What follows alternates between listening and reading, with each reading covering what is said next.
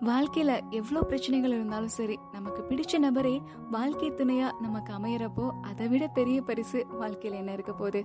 கதையா கவிதையா பாட்காஸ்ட் கேட்டுட்டு இருக்கீங்க நாவி காதல் கல்யாணத்துல முடியிறப்போ அந்த தருணம் மனசுக்கு எவ்வளோ சந்தோஷமா இருக்கும் அப்படிங்கறதா ஷாமோட கவிதை வரிகளை இப்போ நீங்க கதையா கவிதையா பாட்காஸ்ட்ல கேட்க போறீங்க.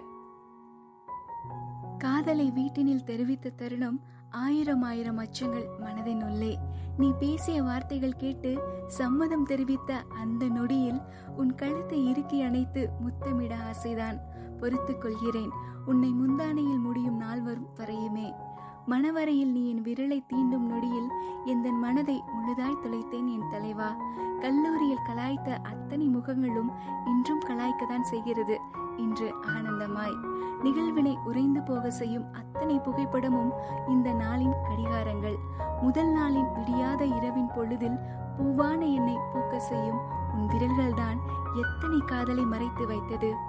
நாட்கள் தான் மெல்ல தேய்ந்து கரைந்து போனாலும் நான் செய்யும் குறும்பினில் என்னையே ரசிக்கும் உன் மனதிற்கு நானும் குழம்பியாய் கரைகிறேன்.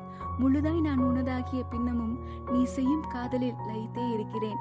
காலமும் உன்னோடு நான் பிணைந்து கொள்ள அவன் எழுதிய பாச சட்டமோ இந்த மனம். பிணைந்து கொள்கிறேன் என் இனிய கனவா உன் மனதோடு முடிசூடி.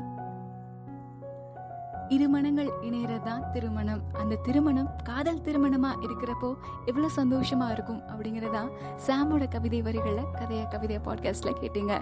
தொடர்ந்து உணர்வுகளை பரிமாறிக்கிற கவிதைகளோட பயணிக்க கதையா கவிதையா பாட்காஸ்ட கேளுங்க.